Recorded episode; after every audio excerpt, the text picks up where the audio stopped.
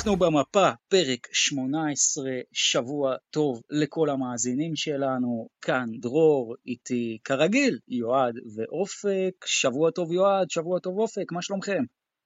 אנחנו בסדר גמור, שבוע טוב לכולם, אה, שמחים להקליט את הפרק החדש. אה, אני קצת מתנצל אם אני נשמע קצת מצונן, גם אותי הווירוס של הצינון לא, לא פסח עליי, אבל אה, נסתדר עם זה. היה שבוע לא, לא קל, גם בהיבטים של כדורסל, בכל מה שקשור לאוהד כדורסל ישראלי, אבל גם בכל מה שקשור uh, כישראלי היה סופש קשה. Uh, מקווה שניתן פה מנת אסקפיזם uh, יפה, וננקה קצת את הראש מהמציאות הקשה. בהחלט, ואנחנו בפרק הזה כמובן מתנתקים מהכל, מתרכזים רק בכדורסל בקבוצות הישראליות שלנו, במה שהם עשו באירופה. שעה של כדורסל באוטוסטרדה הכי מהירה באירופה זה המוטו שלנו, והיום בפרק אנחנו הולכים לדבר על הרבה כדורסל, קודם כל הפועל תל אביב שמרשימה מאוד, נדבר גם על חולון וירושלים שמפסידות לשתי הצרפתיות בבית שלהם בליגת האלופות של פיבה, הפועל חיפה מתחילה קצת להסתבך, מכבי תל אביב, הפסד באולימפיאקוס, נראה איך זה תופס אותנו, וכמובן נתכונן גם לקרב הגדול של ירושלים וחולון, למכבי תל אביב לקראת שבוע כפול, אבל לפני כן, כרגיל, כותרות, ויועד, מה הכותרת שלך? Uh, כן, אז הכותרת שלי כמובן uh, הפועל חולון, והבאמת קומדיה של טעויות בשטרסבורג, אין דרך אחרת לתאר את זה. כל כך הרבה הזדמנויות לגמור את המשחק, וזה לא קרה. גם שג'ו רגלן שם אה, נתן גז, תפר את השתי שלשות ברציפות. באה שטות באמת, באמת שטות של סי.ג'יי אריס, עם הפאול הבלתי ספורטיבי הזה, ופשוט ארגן להם, אה, כמה הם עשו בהתקפה? שש נקודות, נכון? שבע. שבע נקודות בהתקפה, פעם האחרונה שראיתי את זה, זה היה לוקה דונצ'יץ' בהיכל. אמ, ובהחלט, תצוגה באמת מאכזבת, פשוט מאכזבת של הפועל חולון, ציפיתי להרבה יותר. Uh, הפאול הבלתי ספורטיבי של מרווין ג'ונס גם, זה, חבר'ה, בואו, עם כל הכבוד, זה לא עבירה בלתי ספורטיבית, ככה לפחות אני חושב. Uh, השופטים פה באמת הגזימו, uh, ויכלו באמת, uh, איך, איך נקרא לזה, באמת קצת להרגיע עם ההחלטה, למה אני, ששופט מכריע משחק, זה דבר בלתי נסבל, אני לא יכול לראות את זה. אה, ואני מניח שגם אתם לא יכולים לראות את זה, ואף אוהד כדורסל אמיתי לא, לא אוהב את זה, ובאמת אני מאוד מאוכזב מהפועל חולון. הפועל חולון לא יכולה אבל לבוא בטענות אך ורק אה, לשיפוט, לא, בהחלט. הפועל חולון לא נקייה מאשמה, אני גם פתחתי את הכותרת עם ה... עם... אה, הם, הם, קיבלו, הם, הם קיבלו בראש ממני. לגמרי, נרחיב על זה יותר בהמשך. הכותרת שלי לשבוע הזה זה איפה הקהל של הפועל? ירושלים. אה, שהאמת שאני מופתע אה, וקצת מאוכזב מהם, זה קהל שאני תופס ממנו, קהל שאני מכבד אותו, שהוא קהל שבאמת בא מאהבה, קהל באמת ערכי, אה, ובאמת האמנתי שאחרי פתיחת העונה שלא הייתה מאוד מאוד תשוקתית ולא נתנה הרבה סיבות לבוא ולמלא את הארנה, פתאום עולים שלב בגביע על חשבון הפועל תל אביב. ועולים מהמקום הראשון בשלב הראשון של, ה... של ליגת האלופות. משחק בית ראשון מול שטרסבורג, עם סרטון סופר ויראלי של ג'יקיץ', ממש הייתי בטוח שהנה הפועל, אה, הקהל של הפועל ירושלים אה, מגביר את, המב... את המבערים שלו, ושוב תצוגה מבאסת ביציעים, שוב הטבעת העליונה סגורה, וגם הטבעת התחתונה שהייתה פתוחה, הרבה מאוד קרחות, מבאס, מבאס מאוד. טוב, אני כאוהד הפועל ירושלים ממש לא מופתע מזה, אבל אנחנו נדבר על זה מאוד בהרחבה בחלק של הפועל ירושלים בתוכנית שלנו, והכותרת שלי היא השבוע הגדול של הפועל תל אביב. כי כשהפועל תל אביב ראתה את לוח המשחקים שלה בתחילת השנה, היא סימנה את השבוע הזה. משחק בית מול מכבי תל אביב, משחק בית מול טורק טלקום, ובהפועל תל אביב באו לשבוע הזה, אני מניח, עוד מתחילת השנה, בתקווה לקחת משחק, גם עם חשש מאוד גדול לא לקחת אף משחק, והפועל תל אביב מנצחת את שני המשחקים, אבל זו לא רק התוצאה, זו הדרך, והפועל תל אביב מראה לנו שהיא קבוצה ווינרית. בשני המשחקים הפועל תל אביב חוזרת מהפרשים וממצב לא פשוט, היא בדרבי פתחה טוב, אבל נקלעה לפיגור 13, היא חוזרת uh, ברבע האחרון, מנצחת את המשחק הזה עם הצגה גדולה של ג'קובן בראון, ומול טורק טלקום זה פשוט וואו, באמת אין מילים לתאר. את הווינריות של הפועל תל אביב, כבר במינוס שמונה, שתי דקות לסוף, שוב, אחרי משחק שהיא כבר מובילה בו ב-15 הפרש, אבל אז היא הופכת את זה שוב ומנצחת, ואם אתם זוכרים, אני מאוד התרעמתי על הפועל תל אביב, על המופע לוזריות שלה בקנריה, המשחק מול טלקום זה די תמונת מראה לזה, ולדעתי יותר מהתוצאה זו הדרך של הפועל תל אביב, שפשוט נראית נהדר, הפועל תל אביב בשבוע גדול, השבוע הגדול של הפועל תל אביב, זו הכותרת שלי, ומפה בואו נתחבר ישר באמת להפועל תל אביב. אתם יודעים, בואו נתחיל עם הדרבי רגע. אומרים שמכבי תל אביב היא קבוצת בית מטורפת, והשדים של יד אליהו והכול, אבל כשאני מסתכל על מאזנים כוללים, אז הקבוצה הביתית בתל אביב זו הפועל תל אביב, כי מכבי תל אביב, כשהיא בעצם אה, משחקת ביד אליהו, בעונה הזאת יש לה 85 אחוזי הצלחה, הפועל תל אביב עם 86 אחוזי הצלחה, 14 משחקים היו בדרייבין השנה, 12 מתוכם הפועל תל אביב ניצחה, כולל את הדרבי. בואו דברו איתי רגע על הדרבי, זה statement מאוד רציני של הפועל תל אביב, היא גם לוקחת את המקום הראשון. תראה, קודם כל אני לא חושב שזה נכון באמת לעשות את ההשוואה הזאת, כאילו, אתה יודע, עם כל הכבוד להפועל תל אביב, הם נותנים עונה מצוינת עד עכשיו, להוציא כמובן את הרבע גמר אה, מול הפועל ירושלים. אני לא חושב שזה באמת נכון להשוות בין מכבי להפועל תל אביב, כי, תשמע, מכבי משחקת ב- ב- בלחץ ועומס ובאינטנסיביות שונה ממה שהפועל משחקת. עם הרבה, עם הרבה יותר משחקים מהפועל תל אביב, מול קבוצות הרבה יותר איכותיות מהפועל תל אביב. אז עדיין, אני חושב שההשוואה הזאת ספציפית, אה, אי, אי אפשר באמת אה, לקחת ממנה משהו רציני. אה, אבל בקשר להפועל תל אביב, כן, בהחלט הם נותנים עונה מעבר לציפיות. כמובן שהם היו שמחים אם הם, אם הם היו עוברים את הפועל ירושלים ברבע גמר, אבל הם היו חותמים על השבוע הזה. אני חושב שאם היית אומר להם ש... תשמע, אתם עכשיו מפסידים ברבע גמר, אבל מנצחים בדרבי ומנצחים את טורק טלקום, היו חותמים על זה בעיניים עצומות. אמ, עכשיו, הדבר היותר מפתיע כאן, שהם עושים את זה בסגל די חסר, בלי טוקוטו, בלי מקריי, אה, בערב כל כך חלש של ג'קובן בראון, עזבו את הדרבי, אני מדבר עכשיו אה, על טורק טלקום, בערב כל כך חלש של בראון, אקסבייר מנפורד, פשוט איזה הצגה, איזה הצגה. הוא כלה, אני חושב, בדקה, דקה וחצי האחרונות שלוש שלשות, אחד מהם זה הסל שניצח את המשחק. באמת, שבע הצגה... שבע משמונה לשלוש במשחק. ש... שבע משמונה לשלוש, באמת, אחת ההצגות הגדולות שאני זוכר. אה, לגבי הדרבי, אה, כן, הפועל תל אביב באה, אה, הגיעה מוכנה. אה, מכבי גם, אה, אתם יודעים, לא עשתה משהו כל כך אה, יוצא דופן בשביל באמת להקשות עליה. ג'קובן בראון סיים עם קרוב ל-40 מדד. נתנו לו לעשות מה שהוא רוצה, וכשנותנים לג'קובן בראון לעשות מה שהוא רוצה, אז הוא עושה מה שהוא רוצה. אונואקו פשוט שלט בצבע, עשה מה שהוא רוצה, אם זה בניהול המשחק, מהפוסט, בקבלת ההחלטות, בריבאונד, פשוט עשה מה שהוא רוצה. אגב, בדרבי אקסאבייר מנפורד לא הורגש, עד השלושה האחרונה לא הורגש, אני חושב היה לו חמש נקודות, שלוש מתוכם זה השלושה שאפשר להגיד ניצחה את המשחק. אה, והפועל תל אביב באמת מסיימת שבוע מושלם מבחינתם. תראה, זאת הגדולה גם של הפועל תל אביב הנוכחית, שהיא לא תלויה באמת בשחקן כזה או אחר, והיא כל כך כישרונית שבאמת כל אחד אה, יכול לבוא ובכל ערב נתון אה, לתת את הטון, אבל זה באמת היה השבוע הכי מספק שהיה לעונה. סל ניצחון על הראש של מכבי, ואחד כזה שעוד נותן לה ניצחון ראשון העונה על הצהובים, ועוד סל ניצחון על סוף סוף, נגיד את זה ככה, קונטנדרית אמיתית לזכייה ביורו-קאפ, או לפחות אה, כזאת ש... שיכולה מאוד מאוד להגיע לשלבים הסופיים של המפעל הזה.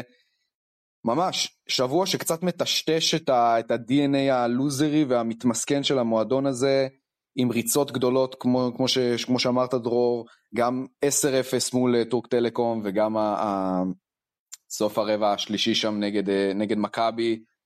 לגמרי, רוחות של שינוי, אה, רוחות של שינוי בהפועל תל אביב. אבל אני רוצה לדבר על משהו ש, ש, שקשור בהפועל תל אביב, שמרגיש לי שהם לא רגילים להיות כל כך ווינרים, וראינו איזה הוכחה, לפחות מהצד שלי ככה אני רואה את זה, עם החגיגות שבסוף הדרבי, שבעיניי היו סופר לא אלגנטיים, לגמרי, ניצחון סופר יוקרתי, סופר גדול, אה, אבל אם אתם רוצים שיתייחסו אליכם כמו קבוצת top, אז תתנהגו כמו אחת כזאת. תראה, אין מה לעשות, בסופו של דבר זה הפועל תל אביב, אחרי הכל. אנחנו מדברים על הפועל תל אביב. בואו, אופק, תספר למאזינים מה זה בעיניך היו החגיגות האלה. תראה, כשמתייחסים לניצחון ליגה, מתוק ככל שיהיה, כאילו זכו בגביע אירופה, כשהקהל אה, אה, יורד, לה, יורד לפרקט ו, וברגר שם אה, עושה עוד מעט סטרייק כמו, כמו כדור באולינג, אז זה בעיניי קצת גרם לי למבוכה מסוימת.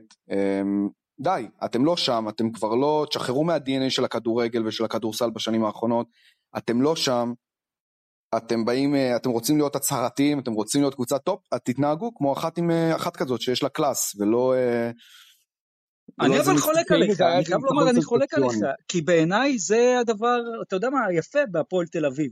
הם לא לוקחים את הדברים כמובן מאליו, הם עדיין מתרגשים מכל ניצחון. בוא, זה לא שהם לא ניצחו את מכבי עכשיו 20 שנה, רק עונה קודמת הם שברו שיא עם ארבעה ניצחונות בעונה על מכבי.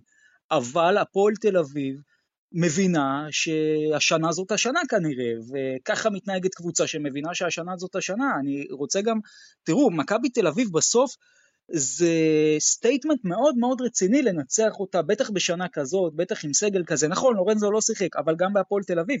מקריי לא שיחק, זלמנסון לא שיחק, מול טלקום גם טוקוטו לא שיחק. וצריך גם לומר, אנחנו מדברים על מכבי, גם טלקום זאת קבוצה שניצחה השנה את פנרבכצ'ה. היא ניצחה השנה את הנדולו. היא מקום שני בטורקיה עם 13-3. יש לה את אחד המאזנים הטובים באירופה. שיש לקבוצה שמשחקת ליגה ואירופה, אגב גם להפועל תל אביב יש את המאזנים האלה המשולבים, אבל בסוף זה לדעתי מה שמיוחד בהפועל תל אביב, ואם הם מנצחים, מגיע להם לחגוג. אין לי בעיה עם חגיגות, אני אומר, לגמרי, זה שבוע סופר מספק והצהרתי מכל כיוון, באמת. כיף להיות אוהד הפועל תל אביב בסיום השבוע הזה, אבל עדיין אני מצפה לקצת יותר קלאס, כי די, עלינו רמה, אתם כבר לא שם. אני די עם אופק בקטע הזה, אני חושב שבסופו של דבר יש להם שאיפה להיות מועדון גדול, להיות סוג של ה... אתה יודע, נגיד מכבי על תקן לכוכב האדום, הם רוצים להיות הפרטיזן, אז הם צריכים להתנהג כמו קבוצה ברמה של הכוכב האדום, הבנת? הם לא צריכים לחגוג מכל uh, ניצחון באיזה דרבי או משהו כזה, צריכים uh, לדעת איך להתנהג גם בליגה של הגדולים.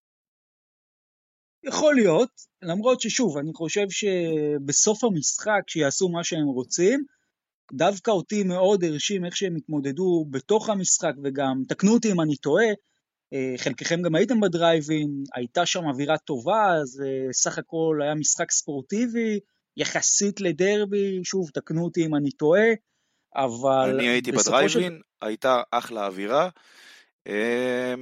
ואני חושב שאתה יודע מה, אתה תופתע לשמוע את מה שאני אומר, אבל הניצחון של הפועל תל אביב זה יותר הפסד של מכבי תל אביב מאשר ניצחון של הפועל תל אביב. מכבי תל אביב אם הייתה באה טיפה יותר מרוכזת, אני לא אומר לך עכשיו אה, נותנת פה משחק אדיר כמו שהיא לא נתנה אף פעם, טיפה יותר ריכוז בדברים הקטנים, בריבאונד, בסטופים ההגנתיים, בטיפול ב pick and roll, זה משחק שונה לגמרי. מכבי כבר, אני גם, אני מזכיר לכם שהיא עלתה, עלתה ל-13 הפרש. משהו כמו שלוש דקות לסיום הרבע השלישי.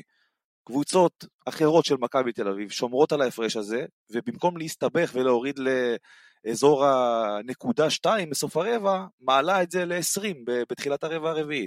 אבל במקרה הזה כן, זה לא קרה. כן, אבל אני אגיד לך מה, אני אגיד לך מה, בסוף הפועל תל אביב, אם אתה מסתכל על המשחק, היא שיחקה מאוד קבוצתי. גם שג'קובן, והם הלכו רק לג'קובן במשחק הזה, בצדק אגב, הכדור עבר עד שהוא הגיע לג'קובן חמש ידיים, הוא התחיל בג'קובן, אה, עבר דרך עוד כמה שחקנים וחזר לג'קובן, ואצל מכבי זה היה אפיזודה של דיברטולומיאו, ואפיזודה של אה, אדמס לבד מול כולם, ובולדווין מול כולם.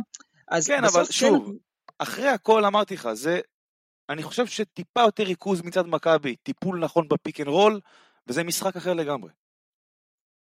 יכול להיות, יכול להיות. אז זה לגבי מה שהיה בדרבי. שוב, טלקום גם ניצחון ענק, שלוש שלשות ענקיות של מנפורד, והפועל תל אביב יש לה את טרנטו בהמשך השבוע, ובעצם צריך לומר, הפועל תל אביב כרגע ביורו-קאפ היא הקבוצה השנייה בטבעה מבין כלל ה-18, כלומר יש רק את קנריה 10-2, הפועל תל אביב עם עוד כמה קבוצות 8-4, אבל הפועל תל אביב עם ההפרש סלים הכי גבוה, מאזן עונתי כולל של הפועל תל אביב, כל המסגרות, כל המשחקים 22-8, זה נראה מרשים מאוד, מרשים מאוד בהחלט. כל הזמן, כל הזמן אנחנו מפמפמים את זה שהשנה זו השנה זו השנה, כרגע הפועל תל אביב הולכת לשם, השאלה הגדולה זה, זה המאני טיים, מה הפועל תל אביב תעשה שם, אבל תראה, עד אני, אז אני יש באמת, לנו עוד זמן. אני באמת, אין לי מושג מה להגיד לך, כאילו, אתה מסתכל גם, אתה יודע, להיות טוב בעונה הסדירה זה יפה והכל, זה מחמאות, אתה באמת uh, שולט ככה ב, ביד רמה, גם, גם עם ההפרש סלים הכי טוב ב, ביורו-קאפ.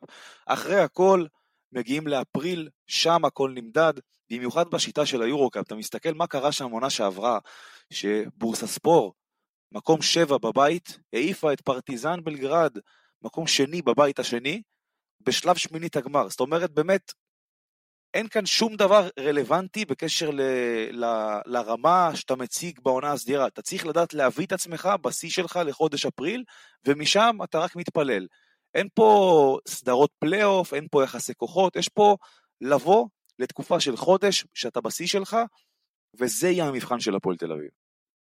בואו נדבר על קבוצה שכבר עכשיו היא בסוג של מאני טיים של עונה, לפחות באירופה, הפועל חולון, אז היא מגיעה למשחק בסטרסבורג, בעצם המשחק הזה די צמוד לכל אורכו, אבל דווקא לקראת הסוף, שתיים וחצי דקות לסיום, חולון כבר בורחת ל-11 הפרש, הכי גבוה שהיה לה בכל המשחק, 88-77, ובמופע לוזריות מרשים, שאני חייב לומר, אה, הרבה שנים לא ראיתי אחד כזה, מצליחה לאבד את זה. אופק, אני אשאל אותך, כי אני יודע שהנושא קרוב ללבך, למה לא עושים אלקין אה, עבירה בסוף כשהוא לוקח את הזריקה הזאת, שברור שהוא, שהיא תיכנס? מטריף אותי. אני רוצה דף סטטיסטיקה, אם יש פה מישהו שמתמחה מהמאזינים שלנו שמתמחה בסטטיסטיקה, כי אני באמת לא בא מהתחום, אני רוצה סטטיסטיקה מדויקת, כמה קבוצות הפסידו אה, משחק שהם לא עשו עבירה כשהן מובילות בשלוש הפרש, וכמה קבוצות הפסידו כשהם כן עשו עבירה ולקחו את הסיכון הזה כשהמשחק הסתבך.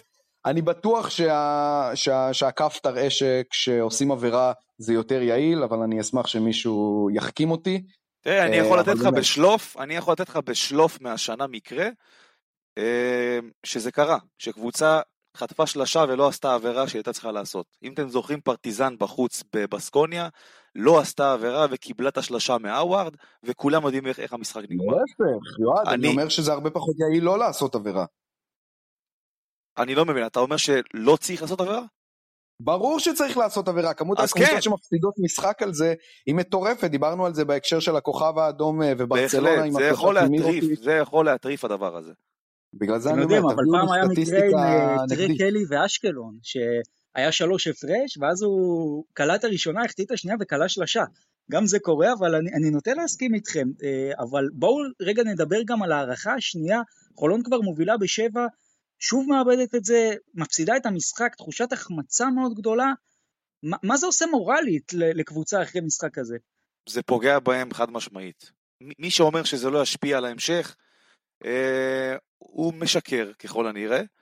אבל באמת, באמת כואב לי על הפועל חולון, עכשיו אני יודע שדרור זה בא לו טוב ככה, כי הוא תמיד אומר שיש בי איזה אוהד אה, הפועל חולון אה, חבוי בתוכי, אבל באמת כואב לי על הפועל חולון מהמשחק הזה, כי זה משחק שהייתה צריכה לקחת, במיוחד בסוף, אתה מוביל עשר הפרש, שתיים, שתיים וחצי דקות לסיום, זה משחק שאתה אמור לקחת. לא בא בחשבון כל הטעויות האלה, זה באמת הדמיון בין זה לבין אה, נס מילאנו של מכבי ב-2014, אין הרבה הבדל. מה שגם בשני המקרים לוקה בנקי היה. בשני המקרים הייתה עבירה בלתי ספורטיבית. מרווין ג'ונס על תקל ניקולו מלי, זה הדמיון מפחיד. נתחיל בזה. ועם כל הכבוד להחלטת שיפוט שם על הפאול הבלתי ספורטיבי של מרווין ג'ונס, נכון, יש דעות חלוקות בקטע הזה, אבל אני חושב שבאמת רוב האשמה פה על הפועל חולון, בעטה בדלי יותר מדי פעמים, ובסופו של דבר גם שילמה על זה. והם הצטערו על המשחק הזה. אמ, ובוא נגיד שאם זה היה קורה בהיכל הטוטו, התחושת החמצה הייתה הרבה יותר גדולה, כי להפסיד משחק ראשון אה, בשלב הזה אצלך בבית, זה הרבה יותר בעייתי מאשר להפסיד אותו בחוץ. אתה, תשמע, יש להם עוד משחק לתקן פה בבית מול הקהל שלהם, מול שטרסבורג, אני מעריך שאותו הם יכולים לקחת, ואפשר להגיד שהם די תיקנו על, ה, על ההפסד הזה ועל הבעיטה בדלי הזאת, אבל אין ספק שבהפועל חולון יצטרכו באמת למצוא שם פתרונות לכל הדברים האלה, ולדעת איך באמת מרימים את הקבוצה קודם כל ברמה המנטלית מהברוך הזה, אחרי ערב כזה, ובאמת יש פה מבחן אמיתי לגודס. מה, זה לא היה הפסד אחד. זה הרגיש, בטח אם דיברתם על הפן המנטלי ואיך שזה משפיע, זה הרגיש כמו שישה הפסדים. כי בואו נספור ביחד את כמות ההזדמנויות המובהקות שהיו לחולון להרוג את המשחק. רבע שני פותחת פער של 10 הפרש, שטרסבורג חוזרת. מובילה ב-11 שתי דקות לסוף, שטרסבורג חוזרת. למרות ששטרסבורג כבר באה, אתה יודע, בשיא המומנטום מסיום הרבע הרביעי, שהרבה קבוצות, בטח אחרי, אה, אחרי ריצה כזאת בסוף, באות עם, עם שיא הרוב במפרשים, חולון מצליחה לייצב את עצמה, פותחת אה, רצף טוב, מגיעה כבר, מובילה כבר, אה, כבר ב... לדעתי אם אני לא טועה, ארבע הפרש, שטרסבורג חוזרת. הערכה שנייה, חולון מובילה כבר בשבע, שטרסבורג עם ריצה 9-0 בדקה. בקיצור, מפגן הגנתי ביזיוני של חולון בדקות האלה. קבלת החלטות נוראית, אז נכון, הייתה פה קצת עזרה מהשופטים ושריקות שהן קצת שנויות במחלוקת, אבל uh, בכל מה שקשור לקבלת החלטות, הריס שלקח זריקות מאוד מאוד קשות בסוף, החטאת קרש צל שם שהייתה של ג'ונסון. בקיצור, נתנה לשטרסבורג לפורר אותה לחתיכות, שזה משחק ש... בוא נגיד עוד יכול לבוא לה בסיוטים בתום ששת המשחקים בבית הזה. טוב, ממש במשפט לפני שאנחנו עוברים לירושלים, ג'ו רגלנד עושה ב-43 דקות 29 נקודות, 8 אסיסטים, 8 ריבאונדים, ללא ספק נתונים מפלצתיים, אבל, וזה אבל הגדול, חולון מפסידה את המשחק הזה בשתיים, רגלנד ב-43 דקות שהוא שיחק מתוך 50, חולון במינוס 15, מה, מה צריך להסיק מזה? תראה, אנחנו יודעים שג'ו רגלנד שחקן התקפי מאוד מאוד מוכשר, אה, ושההגנה זה לא הצד החלש, החזק שלו. הרבה פעמים בדקות הלא טובות של הפועל חולון, שטרסבורג, גם עם, אה, גם עם קין וגם עם לנסדאון, אה, הלכו עליו חזק מאוד על הרגליים הכבדות שלו, וזה משהו שכשהמאמן מהצד השני בא מוכן אליו, אז הוא מסדר את החילופים הנכונים, ופשוט הולך על הרגליים החלשות של רגלנד. אמ, זה, זה חיסרון מאוד מאוד גדול שהפועל חולון לא מצליחה אה, מספיק להעלים אותו בהגנה. יפה, אז זה לגבי חולון, אנחנו עוד נחזור לחולון בהכנה למשחק המטורף של חולון מול ירושלים. בואו נעבור להפועל ירושלים, מארחת את דיז'ון, מפסידה במשחק שאם אתם שואלים אותי, היה גם נמשך עוד 20 אה, שנה, דיז'ון הייתה מנצחת בו בכל שלב. זה היה סוג המשחקים האלה שאומנם אף קבוצה לא הובילה ביתרון דו ספרתי, אבל כמו המשחק אגב של ירושלים מול בקנבירס, שהיה ברור לחלוטין מי שולטת במשחק, אני מדבר על המשחק בארנה כמובן, אז דיז'ון עשתה בדיוק את אותו דבר, לאט, שולטת במשחק, ולירושלים ראינו אותה, מאוד מאוד קשה לה, והיה קשה לה מול קבוצה ששיחקה בדיוק את סגנון המשחק שלה, הרבה מאוד אסיסטים, הרבה מאוד פיזיות, משחק בתוך הצבע, וירושלים, אני לא אגיד לא הייתה תחרותית, כי היא הייתה שם, אבל באמת משחק לא טוב שלה, והיא מפסידה משחק שלכאורה אסור לה להפסיד. ואני רוצה רגע לדבר איתכם גם על אלכסנדר ג'יקיץ', שללא ספק קיבל מחמאות פה באמת מכל העולם, אבל במשחק הזה, אם אתם שואלים אותי, היו יותר מדי נקודות בעייתיות של ג'יקיץ'. קודם כל, נתחיל מהדבר הבסיסי ביותר, שהפועל ירושלים כמעט בכל רבע הגיע לסוף הרבע כשיש לה עבירות לתת. עכשיו, בכזה משחק, שהוא גם ככה מאוד פיזי, איך יכול להיות שאתה נותן לדיז'ון לחגוג בצבע? איפה ההוראה הג'יקיצ'ית לפוצץ את השחקנים של דיז'ון? איפה, איפה הייתה ההוראה הזאת, או למה השחקנים לא עשו את זה? זה לא מובן לי. עוד דבר שג'יקיץ' לא הצליח לעצור זה, זה הולסטון וגווין וויר עשו שם מהלך אני חושב איזה שמונה תשע פעמים בדיוק את אותו מהלך שהולסטון חותך לצד, מוסר מסירה על קו הרוחב לגווין וויר שמגיע מאזור קו העונשין ופשוט במבט פנוי לסל אה, קולע, הנקינס היה תקוע שם באמצע ו- וג'יקיץ' פשוט לא עשה מול זה כלום, אני יכול להגיד לכם שאוהדים של הפועל ירושלים מדברים אפילו על מה שהולסטון עשה במשחק הזה בסגנון של נייט רובינסון, ממש איזה רכז קטן שפתאום בא ועושה מה שהוא רוצה, באמת בצורה חריגה.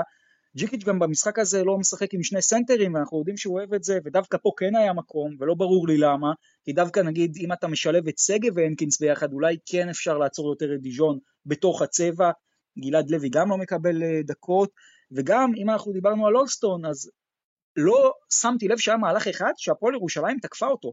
כלומר, איכשהו דיז'ון הצליחה להחביא אותו כל המשחק בהגנה, ירושלים לא מצליחה לתקוף אותו, ואם אתם שואלים אותי, ניהול משחק מאוד מאוד לא טוב של ג'יקיץ', גם לא משתף את נועם יעקב, כן נותן קרדיט אה, לברנדון בראון שהיה ממש לא טוב. איך אתם רואים את המשחק הזה וג'יקיץ' והפועל ירושלים בכלל? כן, תראה, שצריך לבקר, אז מבקרים. ג'יקיץ' באמת אה, לא הגיע למשחק הזה כמו שהוא היה צריך להגיע.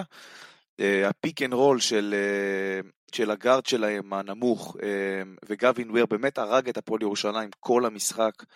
אה, ואני חושב שזה המשחק הראשון שהפועל ירושלים מבחינתה הוא היה must והיא לא לקחה אותו. השנה אני מדבר, כי זה משחק בית, ובשלב כזה ובשיטה כזאת להפסיד משחק בית מול קבוצה שאתה כביכול נאבק איתה, זה בעיה. אמ, ואתם יודעים, עכשיו עזבו את הפועל ירושלים לרגע, אם נשווה את ההפסד של הפועל ירושלים האחרון לדיז'ון ואת ההפסד של חולון בשטרסבורג, אני חושב שהפועל חולון נשארת במצב יותר נורמלי מבחינת הסבילות של ההפסד, אה, כי הם הפסידו בחוץ והפועל ירושלים בבית, אבל אה, כן, צריך להגיד, הפועל ירושלים אה, באמת צריכה לחשוב איך יוצאים מהבור הזה עכשיו, כי הפסד בית זה באמת בעיה. ובואו נראה, אולי, תשמע, עם ההחתמה עכשיו של טי.ג'יי קליין, זה ייתן להם טיפה יותר עומק אה, בקו הקדמי. טי.ג'יי קליין, שחקן שיכול לעזור להם אה, בחוכמת המשחק, בהבנת המשחק, ב-IQ, אה, בריבאונד, אה, יכול גם לקלוע קצת מבחוץ, ובהחלט תוספת משמעותית, לדעתי לפחות, להפועל ירושלים, שתעזור להם הרבה בהמשך העונה. אמ, והיא תצטרך באמת לצאת, לשכוח מהמשחק הזה, אמ, ובואו נראה איך היא תעשה את זה, יהיה מעניין מאוד, כבר בשבוע הבא, מול הפועל חולון. האמת שאני באמת הופתעתי מה, מהתצוגה של הפועל ירושלים, עם אחד מהמשחקים ההגנתיים החלשים שהיו לעונה, בטח, אתה יודע, זה הכל, זה, זה הכל ביחס למה שהתרגלנו אליו. אה, וג'יקי שהתרגלנו אליו כמאמן, שבאמת מגיב נכון תוך כדי משחק, וכזה שיכול להוציא שפנים אה, מהכובע, בטח בהגנה. הגיב רע מאוד במשחק הזה, כשאולסטון וויר עושים פשוט מה שבא להם. גווין וויר עם, עם 24 נקודות במשחק, כמה מתוכן היו זריקות קונטסטד? ספוילר, לא הרבה בכלל. בכלל לא הרבה. מה שהכי מעצבן אותי בפן האישי, שבוצעה עליו לאורך כל המשחק הזה, רק עבירה אחת ששלחה אותו לקו, אחת. שזה, שזה לתפוס את הראש כאוהד ירושלים. תראה אה, אופק, אבל גם רוב הנקודות שלו באו מחצי מרחק, זאת אומרת, לא היה שם איזה מאבק מתחת לסל. היה לו סלים... אבל גם את זה אתה יכול לפתור, כל פעם עם ה... עם ה... אמנם הוא באמת אה, חוסם טוב, הוא באמת כמו קיר בטון, אבל לא יכול להיות שכל פעם נותנים לו את, ה... את ה mid-range הנקי הזה. בהחלט, בהחלט, טיפול לא מספיק לא טוב של הפועל ירושלים, ב pick and pop הזה של אה, הולסטון ושל גווין וויר. אה, באותו מקרה דומה, כמו של מכבי תל אביב בדרבי. אתם יודעים מה, אני רוצה רגע לשאול אתכם לגבי ג'יקיץ', ממש כל אחד ב-20 שניות חצי דקה, תתארו לי אותו, כי יש עדיין, בואו נגיד את זה ככה, איזה אניגמה סביבו, הוא מאוד מאוד מוערך בתקשורת הישראלית, אולי יתר על המידה, ואתם יודעים מה, אני אתחיל, אני, אני אתאר לכם אותו בעיניי בכמה משפטים. כי בעיניי ג'יקיץ' הוא מאמן טוב, צריך לומר, המשחק הזה הוא לא היה טוב, אבל ג'יקיץ' בעיניי מאמן טוב, מאמן טוב מאוד אפילו. אבל בתקשורת הישראלית בעיניי הוא ממש overrated, גם החולצות ג'יקיץ' האלה, בואו, זה לא ז'ליקו אוברדוביץ', ואני רוצה לומר לכם עוד משהו על ג'יקיץ', לאורך כל הקריירה, בטח אם אתם מסתכלים נגיד על uh, סלובניה, שהוא אימן גם את לובליאנה וגם את נובו מסטו, תמיד תמיד הוא ידע לנצח כאנדרדוג ולהפסיד כפייבוריט, וזה חרב פיפיות, כי ברגע שהוא מנצח כמה משחקים כאנדרדוג, פתאום ירושלים הופכת לפייבוריטית, אז הוא מתחיל להפסיד. הוא לקח לצורך העניין אליפות עם נובו מסטו בסלובניה בזמנו, הפסיד אליפות עם לובליאנה שהיא הקבוצה יותר בכירה, כלומר יש פה איזה, איזה pattern שכן חוזר על עצמו עם ג'יקיץ', וזה לדעתי האתגר הגדול של ירושלים השנה וגם של ג'יקיץ', ש, שמתחילים להצליח אז להישאר שם. אני הולך לעשות השוואה קיצונית, אוקיי? אבל זה פשוט משהו שאני מרגיש סביב איך שהתקשורת מתייחסת לאלכסנדר ג'יקיץ', ואני אתן דוגמה לא מעולם הכדורסל, ש, שמרגישה לי נכונה כאן, שונה מאוד, אבל יש אה, אלמנטים שהם, אה, שהם דומים. קצת מרגיש לי שאיך שהתקשורת הישראלית תופסת את ג'יקיץ', זה קצת כמו שתפסו את בנימין נתניהו, שחזר מאמריקה ב- ב- בשנות התשעים, כאיזה מין מישהו שמביא איזה ניחוח אמריקאי שונה ממה שהתרגלנו uh, מהפוליטיקאים הישראלים, ואותו דבר ג'יקיץ' בכל מה שקשור למאמנים הישראלים, הוא מביא איזה קלאסה מסוימת, איזה דיסציפלינה אחרת ממה שהתרגלנו, גם מהמאמנים הזרים שנחתו פה בארץ, הוא בחור סופר כריזמטי, סופר, uh, הוא ממש פיגורה, הוא ממש דמות, Uh, אני יודע להגיד גם בתוך, ה, בתוך המועדון של הפועל ירושלים יש הערכה מאוד מאוד גדולה אליו, הוא שולט מאוד בסגל שלו, בשחקנים, הוא, שתדעו לכם, המון המון צעדים ש, שהמועדון הפועל ירושלים לא יכול לעשות בגלל כל מיני תכתיבים שלו, כלומר נותנים לו המון המון כבוד, וכשמגיעה באמת דמות כזאת משונה וכל כך כריזמטית, אז באמת אה, לפעמים נותנים לה קרדיט לא בהכרח למה שקשור על המגרש. יועד, תן לנו איזה תיאור ממש קצר של ג'יקיץ' בעיניך. Uh, תראה, אני, כמו שאתם מכירים אותי, אני תמיד החזקתי ממנו. עוד שעה בבודדשנוסט, uh, ואני חושב שמתייחסים אליו כמו שצריך להתייחס אליו. Uh, בסופו של דבר, עד עכשיו הוא עמד בכל היעדים, למרות שבליגה הוא מפסיד, אבל אתם יודעים, איך uh, הדוקטור אמר פעם שעברה, הליגה מתחילה באפריל-מאי, נדבר באפריל-מאי בקשר לליגה, עד עכשיו מסתכלים על אירופה, ובאמת, להוציא את המשחק מול דיז'ון, אני באמת לא רואה איזושהי אכזבה מג'יקיץ', אה, ובאמת אה, לא רואה איזה משהו יוצא דופן, או כישלון יוצא דופן שהוא עשה עם הקבוצה, ובאמת אני חושב שהוא מוציא הרבה יותר ממה שהסגל שלו שווה. חבר'ה, אתם שוכחים, אין לו פה איזה כוכב על בסגל, איזה go to guy שהוא יכול תמיד ללכת אליו, יש לו פה קבוצה, אוסף של שחקנים די בינוניים צריך להגיד, ובאמת אוקיי, אני אבל חושב... גם הוא קבע את הסגל, יועד, כלומר הוא בנה את הסגל בצלמו. כלומר, אני כן, מניח אבל שכן היו, הוא הייתה בנה לו את היכולת הכלכלית, הוא, הוא בנה את לו הסגל בצלמו. בהתאם גם לתקציב שנתנו לו. עם תקציב כזה, כנראה שזה הסגל הכי טוב שהוא יכל לבנות, מה לעשות?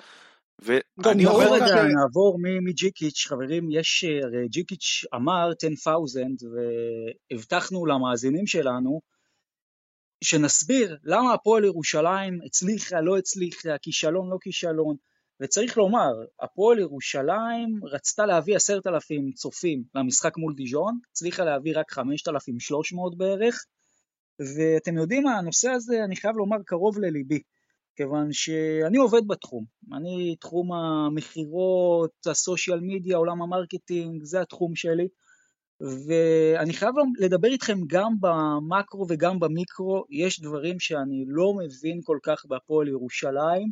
נתחיל דווקא עם המקרו, רגע לפני דיז'ון וה-10,000 והכל. קודם כל, לא ברור לי איך הפועל ירושלים לא מביאה יותר ספונסרים ולא מוכרת כל עונה יותר מנויים. יש כל כך הרבה פעולות בסיסיות שהאמת אני לא מבין למה ירושלים לא עושה.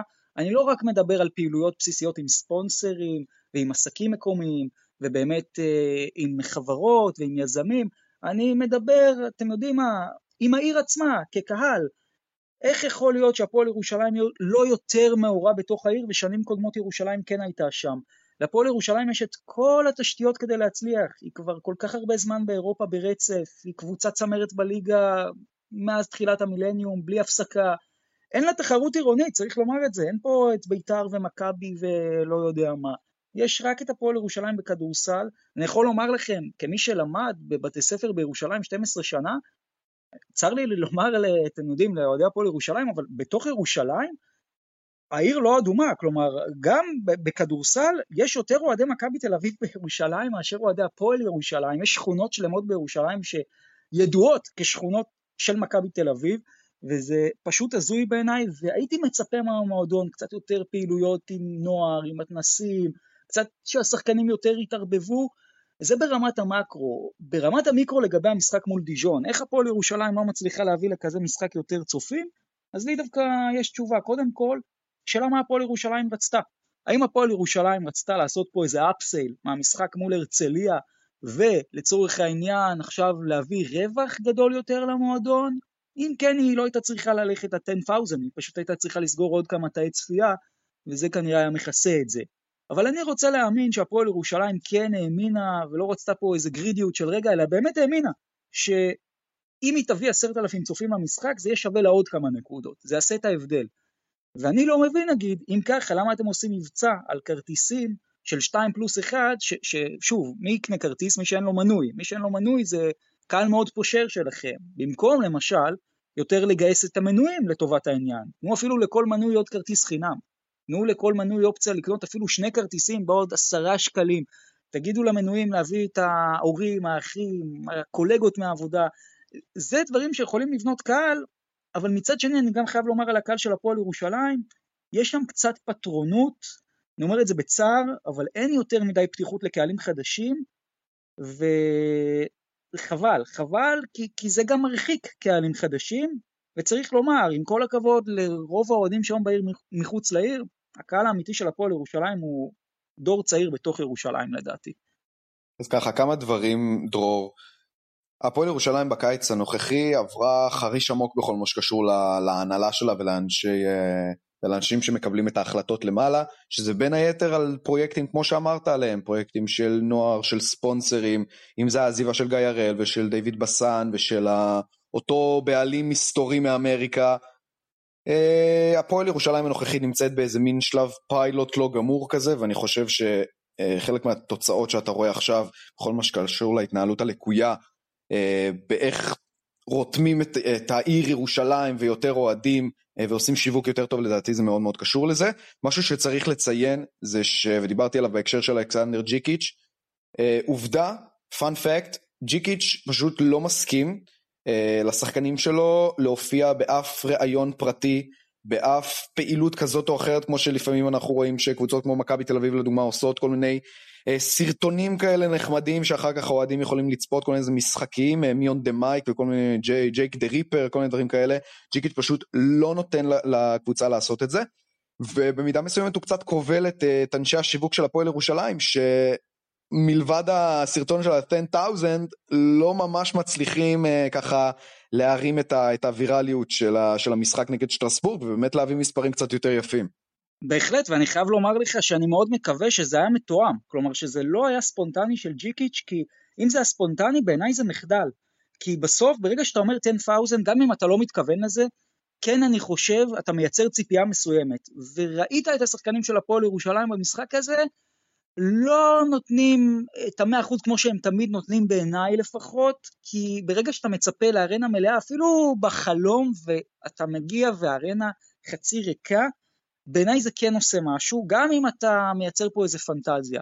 ולכן אני מקווה שזה היה מהלך מתוכנן ולא איזה ספונטניות של רגע, אבל איפה שכן בטוח יהיה מלא זה בחולון ביום רביעי, הפועל חולון, הפועל ירושלים, שתי הקבוצות עם הגב אל הקיר, זה משחק שבעצם הקבוצה שמפסידה נמצאת כבר בבור מאוד עמוק. בהחלט. מי שתפסיד במשחק הזה, תהיה, תמצא את עצמה בחתיכת בור, אה, שיכול להיות אפילו יהיה קשה מאוד לצאת ממנו, אה, ובאמת, איזה משחק אש זה הולך להיות, באמת. רק חבל שאני אהיה בחו"ל ואני לא אוכל לצפות בו. זה הדבר היחיד שמצער אותי. קודם כל, למה חסרות פלטפורמות לצפייה מהטלפון? עלה, אל תתעצל. לא, תראה, אבל אתה יודע, אני בחו"ל, זה וייב שונה, זה זה, אז אתה יודע, מה, אני אבזבז את הזמן שלי על לצפות? אחרי הכל. חתיכת משחק. דרך אגב, אה, גילוי כן. נאות אה, למאזינים שלנו, אני אהיה במשחק בברצלונה, אז אה, שתהיו בעניין. צפו, צפו פגיעה, מה שנקרא. למה אני במשחקי חוץ עם מכבי די חלש. אתה תהיה, השאלה אם מכבי תהיה, אבל בוא רגע נשאר בירושלים חולון. תנו לי הימור של תוצאה סופית מבחינתכם. אה, אה, אני חושב שהפועל חולון תנצח את המשחק הזה. כמה? וואו וואו, קשה. תוצאה מדויקת. שלי. תראה, אה, זה הימור שהוא קשה. כלומר, כמו שיועד אמר, אין פה, כל מי שתפסיד זה יהיה קריטי מאוד, וזה משהו שממש יכול להכריע את העונה. אה, לכל כיוון, אבל בתחושה שלי הפועל חולון תנצח, אה, ואני אלך על משחק אה, בסקור לא גבוה במיוחד, ואני הולך עם 6 להפועל חולון.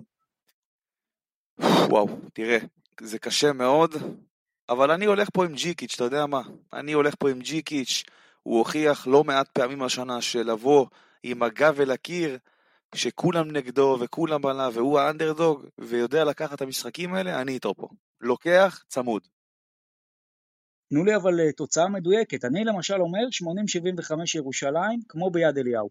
76-73 הפועל ירושלים. אז אני אלך על ה-77-71 הפועל חולון. אוקיי, הפועל חולון, הפועל ירושלים, סוף סוף הדרבי הישראלי שלנו, אנחנו כמובן נסקר אותו בהרחבה בפרק הבא, ומפה אנחנו נעבור להפועל חיפה, שמפסידה לבודיבל קייב בחוץ, משחק שהפועל חיפה כבר מפגרת ב-15 הפרש ברבע השני, בסוף המחצית, חוזרת, משווה, סוף רבע שלישי, אבל מפסידה אותו בסוף אה, בגלל כמה מהלכים פחות טובים בסוף, וכרגע הבית הוא שבעצם אה, הפינים, מקום ראשון, 4-0, קייב 2-2, חיפה 2-2, חיפה כמובן מעל קייב כי יש לה יתרון בשובר שוויון, והסלובקים 0-4, בעצם רק שתי קבוצות עולות, אני מזכיר, זה אומר שהפועל חיפה כן ביתרון על קייב, אבל היא חייבת את הניצחון בסלובקיה במשחק בשבוע הקרוב, ובסופו של דבר זה יהיה ראש בראש שלה מול קייב, מאוד מאוד מעניין לראות איך זה יתפתח, אז זה לגבי הפועל חיפה, אנחנו נחזיק לה אצבעות, ומפה בואו נעבור למכבי תל אביב, יוצאת למשחק ביום שישי ביוון, צריך אה, לומר, בהתחלה פותחת טוב, 21-10, אבל אז ריצת 41-13 של אולימפיאקוס, הופך את המשחק, זה כבר היה נראה שזה הולך לכיוון התבוסה. מכבי חוזרת ברבע השלישי, משחק גדול של רומן סורקין, עוד נדבר על זה. רבע אחרון, אולימפיאקוס שוב בורחת, 15 הפרש, בסוף מכבי איכשהו מצליחה להפסיד בכמה שהיא ניצחה, מפסידה בשש הפרש, 95-89, אבל בסך הכל אפשר לומר שהיא נמצאת שם במשחק הזה, ומעל הכל צריך לומר, מכבי תל אביב בימי שישי, מאזן 0-7. מדהים. כן, בהחלט מדהים, אה, אבל אה, בואו, זה לא הסיבה האמיתית שאנחנו באמת במאזן 0-7, אה, עם כל כמה שזה פופולרי להגיד את זה ומצחיק, צריך לדבר עכשיו תכלס.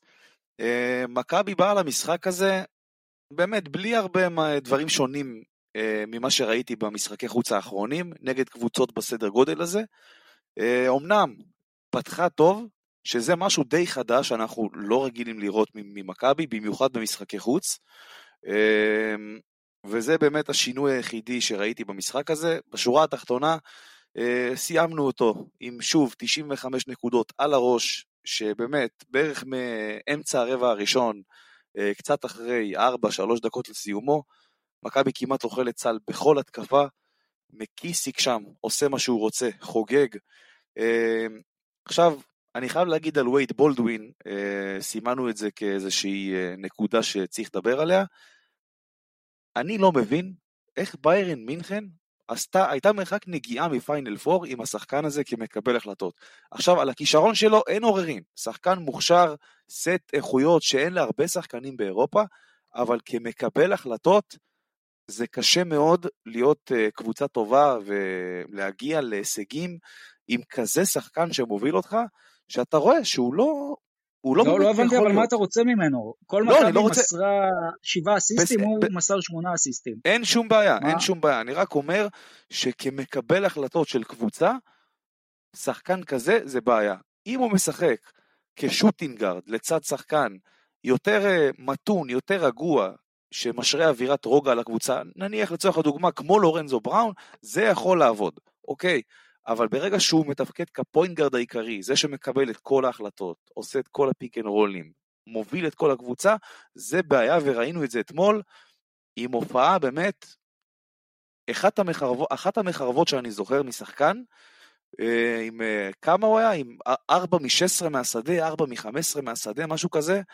אה, שמונה אסיסטים, אתה יודע, מספר גבוה, אבל זה הגיע גם על שישה עיבודים, גם צריך להזכיר את הנתון הזה.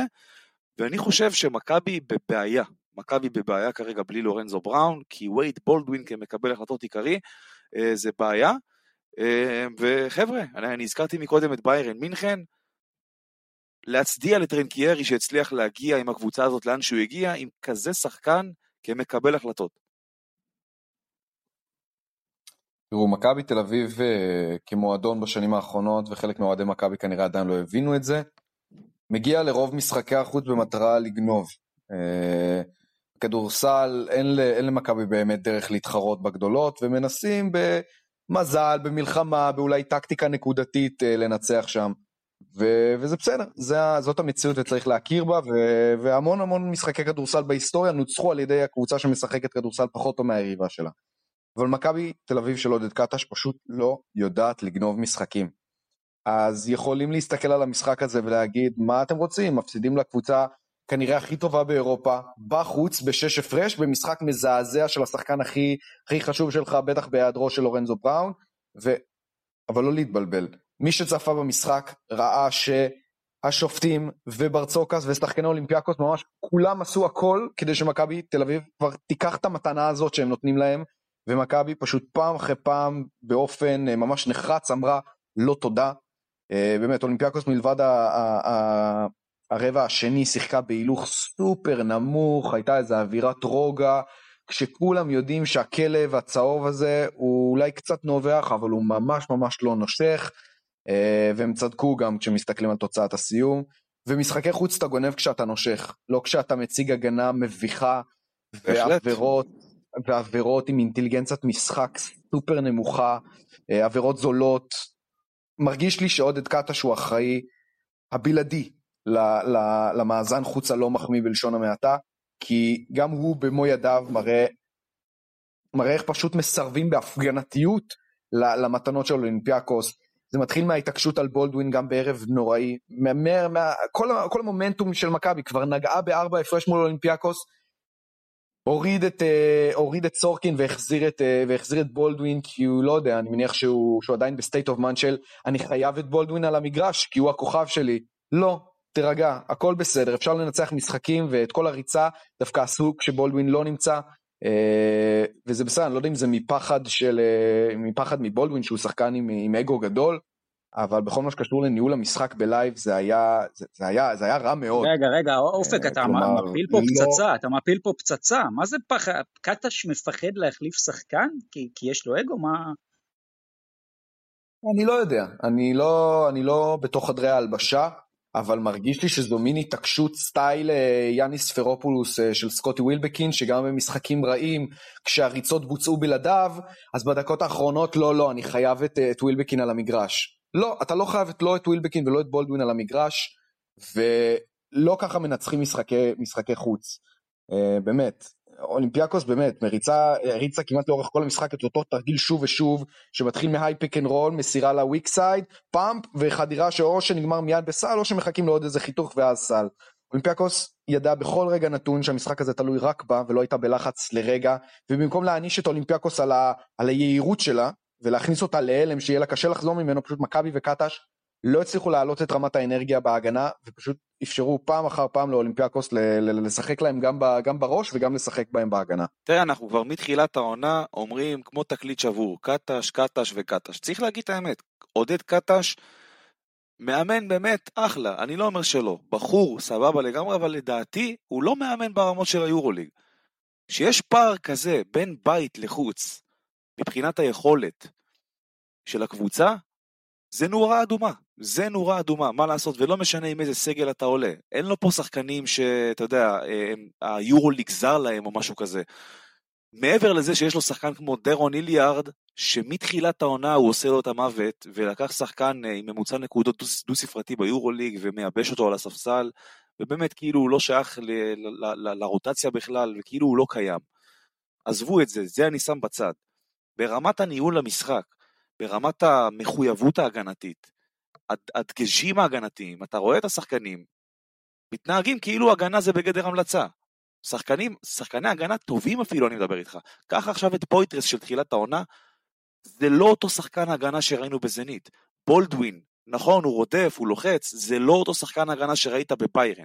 לורנזו בראון, זה לא אותו שחקן הגנה שראית בנבחרת אה, של הספרדים או בקזאן. משהו ברמת המחויבות ההגנתית והדגשים ההגנתיים אצל קטש נראה לי, בוא נגיד, זה לא הדבר הכי חשוב שהוא מקרין לשחקנים, ולא נורא אם לחטוף סל, תמיד יהיה אפשר לעשות סל בצד השני. הבעיה שאנחנו משחקים ביורוליג, ואתה לא תמיד תוכל לעשות סל בצד השני. ב-BCL יכול להיות שכן, וזה עבד לו, בהפועל ירושלים, בעונת 19-20, למשל. ואני חושב שכאן יש בעיה, אנחנו צריכים לעשות באמת שינוי של 180 מעלות, קודם כל ברמה ההגנתית. אני לא מדבר על התקפה, ברמה ההגנתית זה הכי חשוב. גם משחקים בהיכל שהורדנו קבוצות לסקור נמוך, זה ממש לא בגלל uh, שיטה מיוחדת בהגנה או דגשים הגנתיים של, uh, של המאמן או משהו אחר. זה אנרגיות שהקהל הכניס בשחקנים, ומה לעשות, אחרי הכל, אנרגיות של קהל ביתי מכניסים בך רעל בסופו של דבר, ואתה נותן את התחת הרבה יותר ברמה ההגנתית וברמה של המחויבות ההגנתית, מאשר במשחק חוץ, שאין לך את הקהל שלך.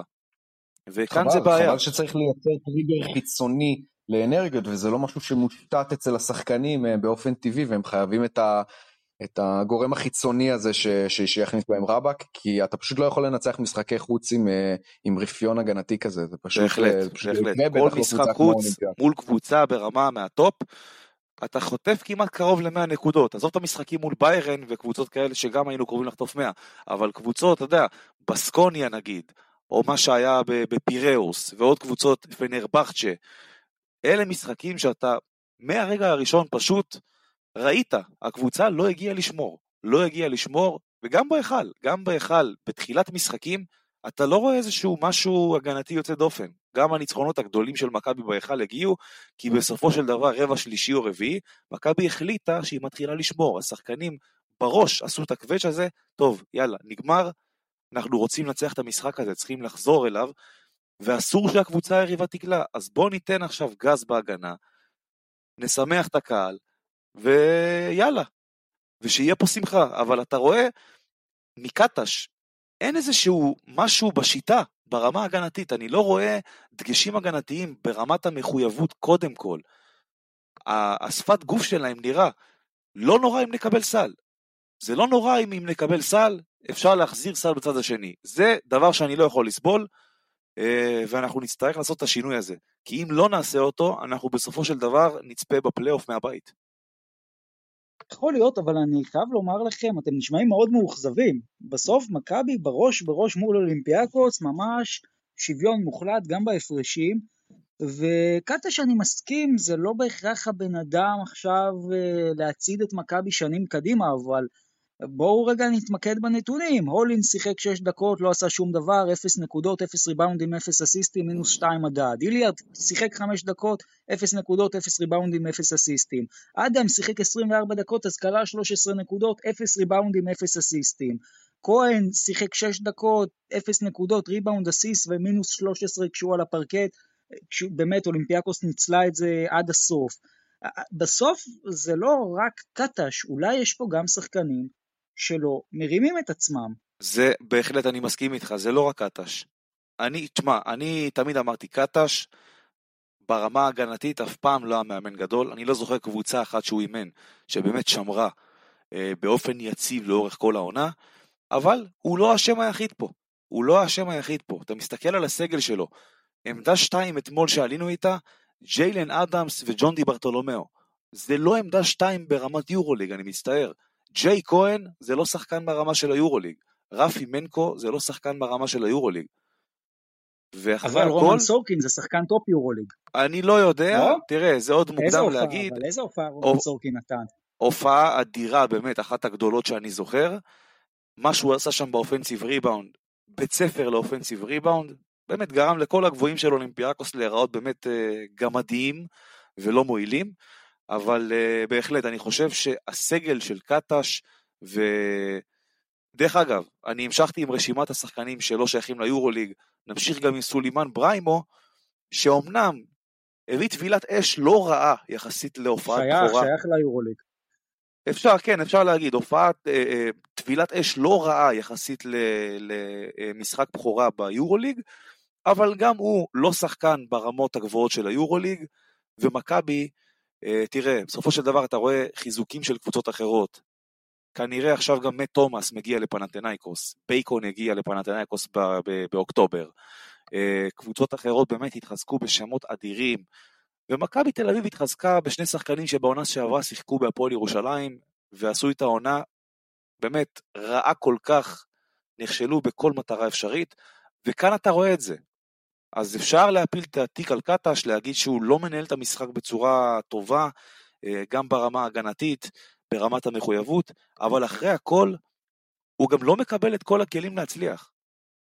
אין מה, מה יהיה בספרד? מה יהיה בספרד? כי עם כל הכבוד אנחנו מדברים אולימפיאקוס ועכשיו גם נדבר ברצלונה, אבל מכבי טסה לשבוע עם ברצלונה וולנסיה, כמובן המשחק הקריטי זה ולנסיה. אמ, זה משחק שמכבי חייבת נגיד לנצח בוולנסיה, אם היא רוצה לדבר על top 8. מכבי תהיה חייבת לקחת את המשחק בוולנסיה, במיוחד עכשיו שגם וולנסיה פתאום נהייתה קבוצה שחלק מהמאבק. עברה את אנדולו, עברה את uh, פרטיזן והכוכב, ובאמת, מכבי תהיה חייבת לקחת, אני לא מדבר על ברצלונה, כן? השבוע הזה ברצלונה ולנסיה, מכבי תל אביב תהיה חייבת לקחת אחד משתיים, אם לא, אנחנו כבר בצרה צרורה, ובסיכון ממשי באמת אפילו לא, לא להיות בתחרות של הפלייאוף. האם, האם יש סיכוי שלורנזו בראון יוכל לחזור השבוע, לשבוע הספרדי? מדברים אולי שעל ולנסיה, ברצלונה אני כרגע לא ראיתי שום אזכור לזה שיש אה, סיכוי שהוא ישחק. מדברים אולי על ולנסיה, זה עדיין לא בטוח. תראה, ליוון הוא לא טס, אני מקווה שהוא יצא, יצא לספרד, ואנחנו לא צריכים להכביר במילים על כמה שזה יכול לשנות את, ה, את הכף. אבל כן, דיברנו על, ה, על הרצף משחקי חוץ הזה כרצף משחקי חוץ ש, שהולך להיות קשה מאוד, אה, וולנסיה זה באמת אה, המשחק שהוא במוקד, כי הוא המשחק עם, ה, עם הסיכויים הטובים ביותר להחזיר את הניצחון ולחזור לתל אביב עם ניצחון. מכבי תל אביב, ואנחנו חוזרים על זה, לא תנצח משחקי חוץ אם היא לא קודם כל תעלה את, ה, את הרמה המחויבותית שלה ואת ההגנתית שלה, כי אם זה עוד פעם יזלוג לכיווני ה-90 נקודות פלוס uh, ספיגה, זה, זה, ייגמר מאוד מהר. תראה, משחקי חוץ ביורוליג, בלי הגנה אתה לא יכול לנצח. לא משנה כמה תקלע. לא משנה כמה תקלע, יקלעו יותר ממך. אם אתה לא תשמור, אין לך מה למכור ביורוליג. אתה ראית אתמול את האנדולו. בסקוניה עשתה מה שהיא רוצה.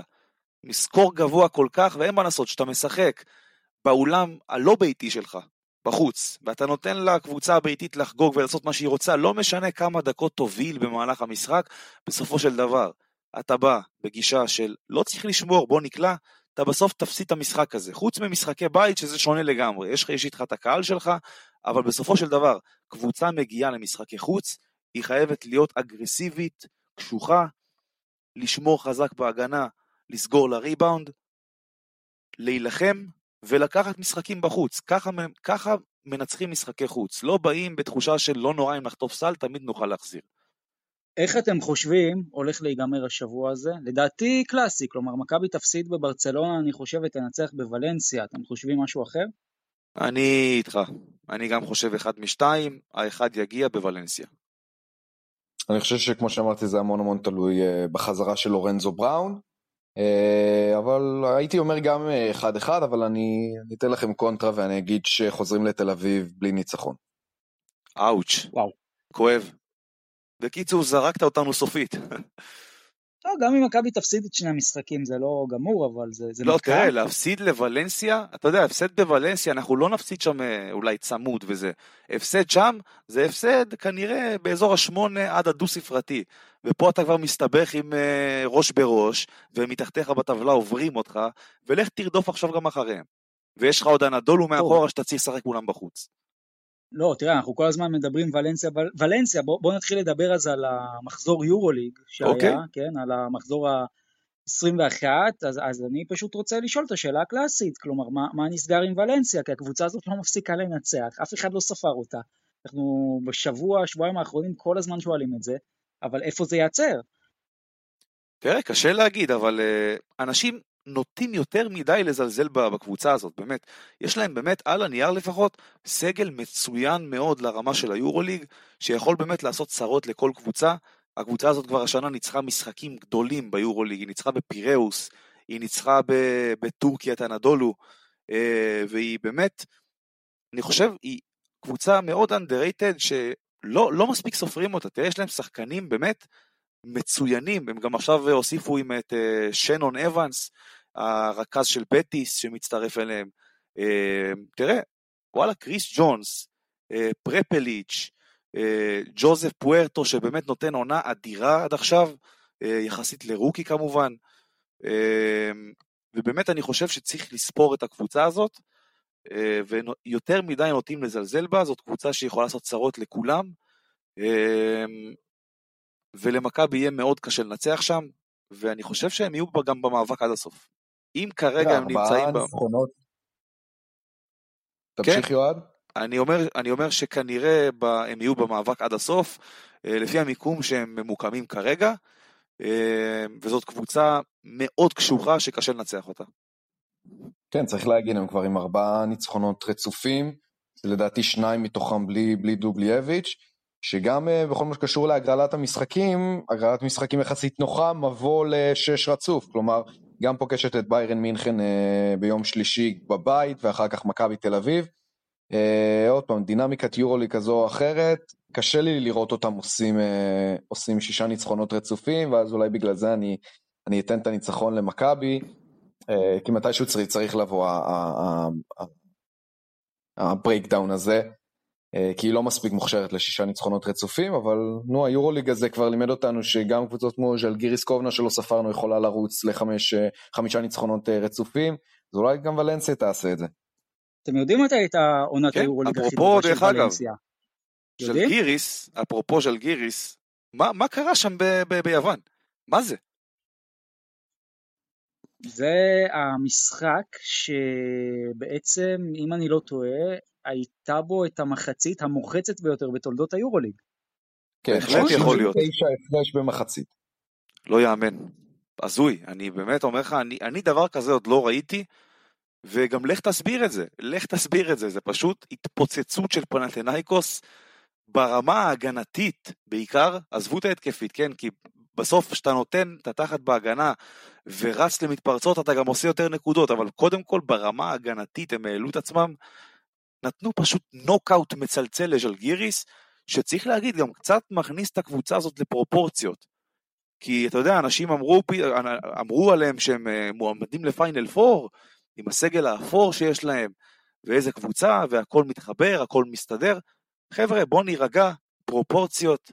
אה, בסוף זו קבוצה אה, שחסר שם כישרון, אבל עדיין, גם עדיין צריך לספור אותם למרות ההפסד הזה, וכבר בשבוע הבא הם משחקים באיסטנבול נגד הנדולו אפס, וזה הולך להיות חתיכת משחק, שאם אותו ז'לגיריס תנצח והנדולו תפסיד, כבר מתחיל להיפתח פה פער, חבר'ה. לא, תרשום, תרשום להם עוד הפסד, זה בסדר, תרשום להם עוד הפסד, אבל... אני לא יודע, לא בטוח. אני חייב אבל לומר לך, ז'לגיריס, ז'לגיריס, ז'לגיריס, צריך גם לדבר על המנצחת, וזה לדעתי רק ממחיש כמה פנטינאיקוס העונה היא פספוס, כי באמת הקבוצה הזאת מפוצצת בכישרון. עוד לא מאוחר, כן? כולה שלושה משחקים, אבל לא יודע, זה, זה מרגיש לי שלפנטינאיקוס כן היה יותר פוטנציאל לעונה. כולם חשבו את זה, אני חושב.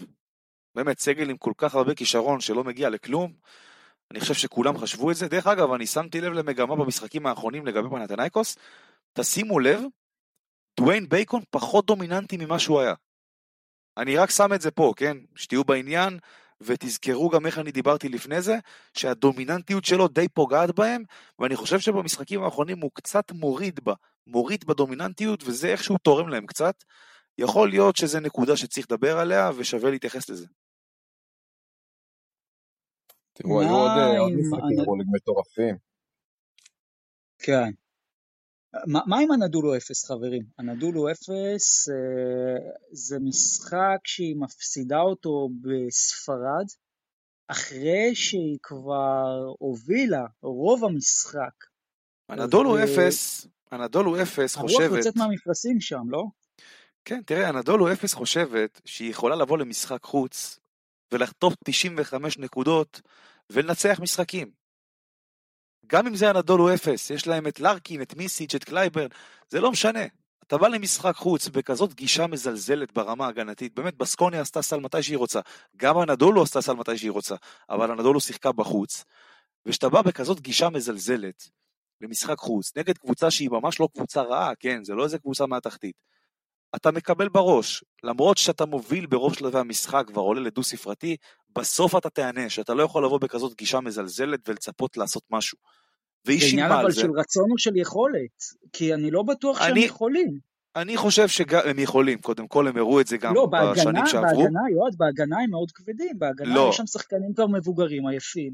אני לא יודע אם יש לזה קשר, לא בשנים שעברו הם הראו שהם יכולים לתת איזה רבע אחד של קווץ' הגנתי שבו הם גומרים את המשחק. השנה הם עוד לא עשו את זה. השנה הם עוד לא עשו את זה. איזה גיל דנסטון יהיה מטריה אווירית? הבן אדם עוד מעט בן 40. תראה, תראה, יש, יכול להיות שיש חשיבות לגיל והכל, אבל עזוב, תראה, אנאדולו זה לא קבוצה שיכולה לנצח משחקים בלי לשמור, לפחות לרבע אחד, עם הקווץ' ההגנתי הזה שהרגילה את כולנו אה, שהיא, שהיא נותנת. אתה מבין? היא לא יכולה לקחת משחקים בלי הגנה, בדומה למכבי דרך אגב, והיא נענשת. ואתם ואת, ציפיתם שבמחזור 21 היא תהיה במקום עשירי? אף אחד לא העלה על דעתו בכלל. נראה שהפעם זה גם, אה, לא, עוד פעם, אני לא חורץ את גורלה, אבל נראה שהסיכויים הפעם לזכייה שלישית הם קטנים, כי כמו שאמרת, זה, זה המון המון הגנה, ומרגיש שהפער בין הקו הקדמי לקו האחורי של הנדולו אפס הוא מטורף. כלומר, אה, גם בריין דנסטון וגם טיבור פלייס, ועכשיו שסינגלטון וז'יז'יץ', כולם שחקנים שז'יז'יץ' אמנם לא, אבל מבוגרים, אה, ונמצאים כבר ב... בשלהי הקריירה, ובטח בריין דנסטון, ש...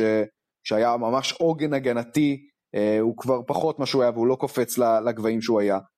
וזה יוצא מצב שקרוב מאוד לסל, קל נורא לעשות נקודות מול אנאדולו. אז נכון, היא קבוצה סופר כישרונית, שלא בא לך להתחרות איתה במי קולע יותר טוב, אבל כשהקבוצה ממול מגיעה לכל כך הרבה אה, נקודות קלות, פתאום גם מבול כישרון כמו לארקין, מיציץ' אה, קלייבורן, מתחילים, מתחילים להתקשות לעמוד בקצב הזה.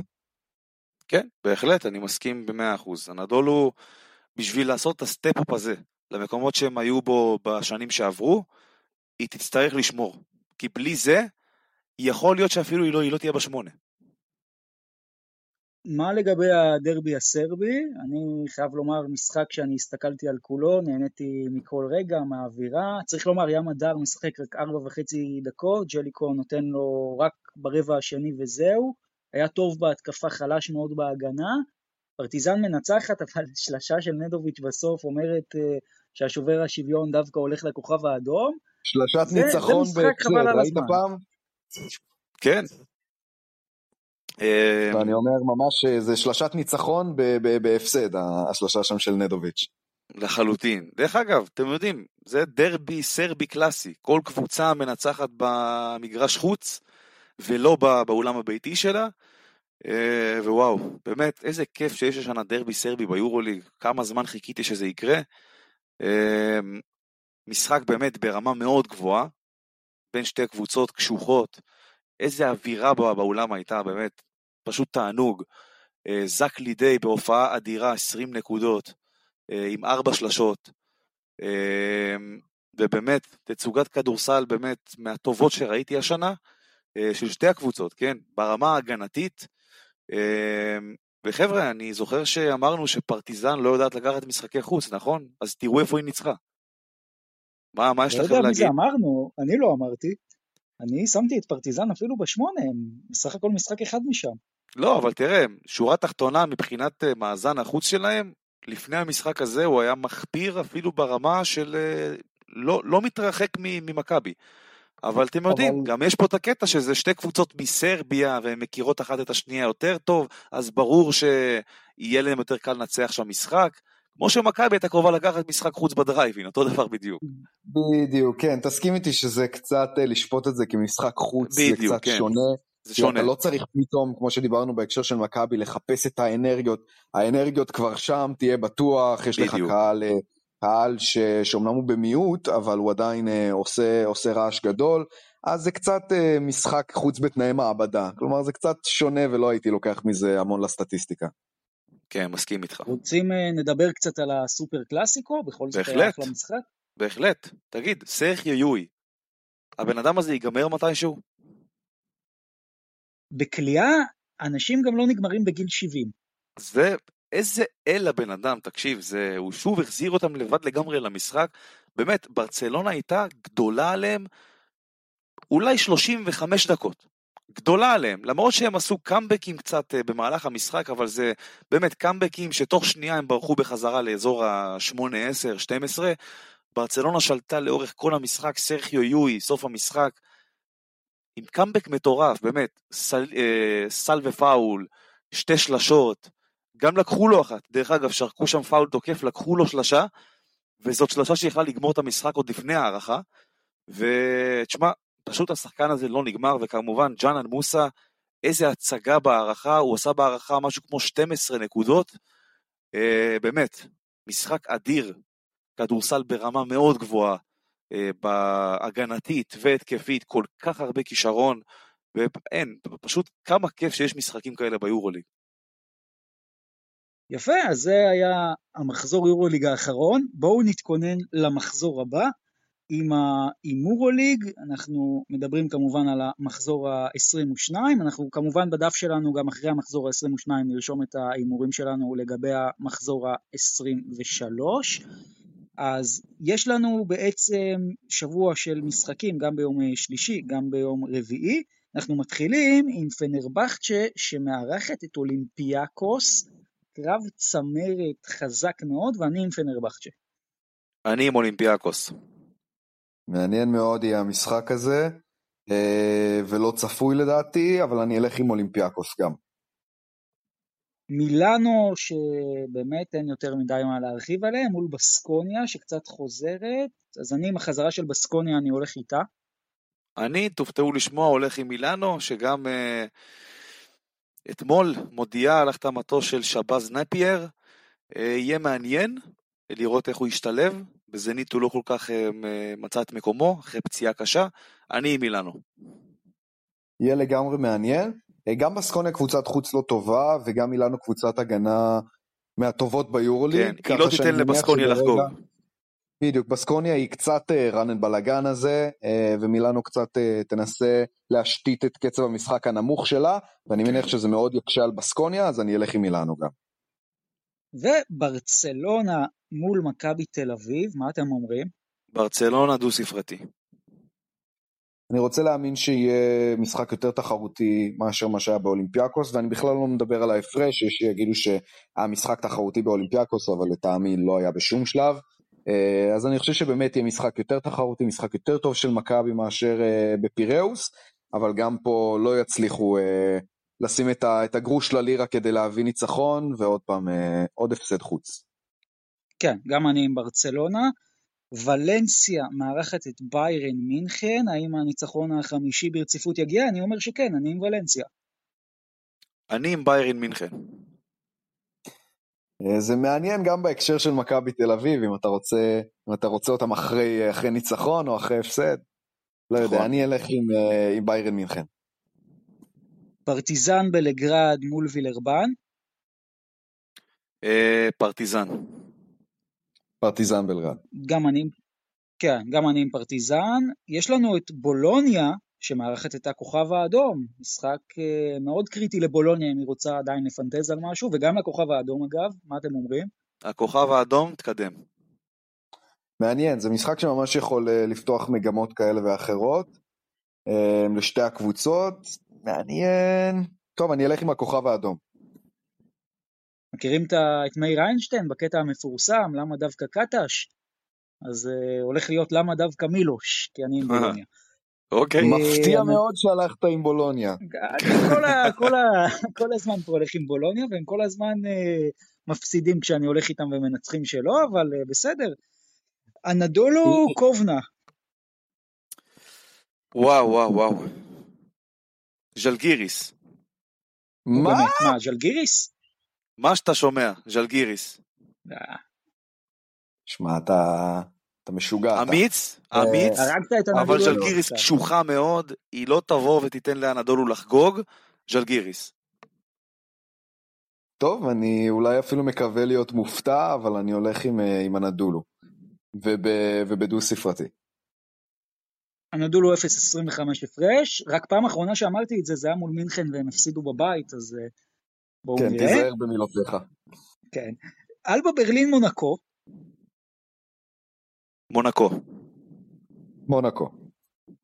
מונקו גם. וריאל מדריד פנטינאיקוס, פעם זה המשחק קצת יותר תחרותי וצמוד, האם פנטינאיקוס עושה משהו במדריד? לא, ריאל מדריד דו ספרתי. כן, קשה לי להאמין שיצליחו לשמר את המומנטום אה, מהמשחק נגד ג'לגיריס, בטח בחוץ, אני הולך עם מדריד גם. טוב, גם אני עם אה, ריאל מדריד, אז זהו, זה היה ההימור ליג שלנו למחזור ה-22, וכמובן אנחנו נהיה פה בעוד שבוע, כרגיל, יום ראשון, עם סיכום גם של המשחק של חולון וירושלים, נדבר על זה בהרחבה, גם על השבוע הכפול של מכבי וגם על הפועל תל אביב והפועל חיפה. בקיצור, יש לנו עוד שבוע של כדורסל, בפברואר חם של הכרעות יהיה לנו, ושיהיה לכולם שבוע טוב, שקט, רגוע, ותהנו מהשבוע שהולך להיות לנו. שבוע טוב, כמה כיף, דאבל וויק, אה, יהיה שמח. מה זה דאבל וויק?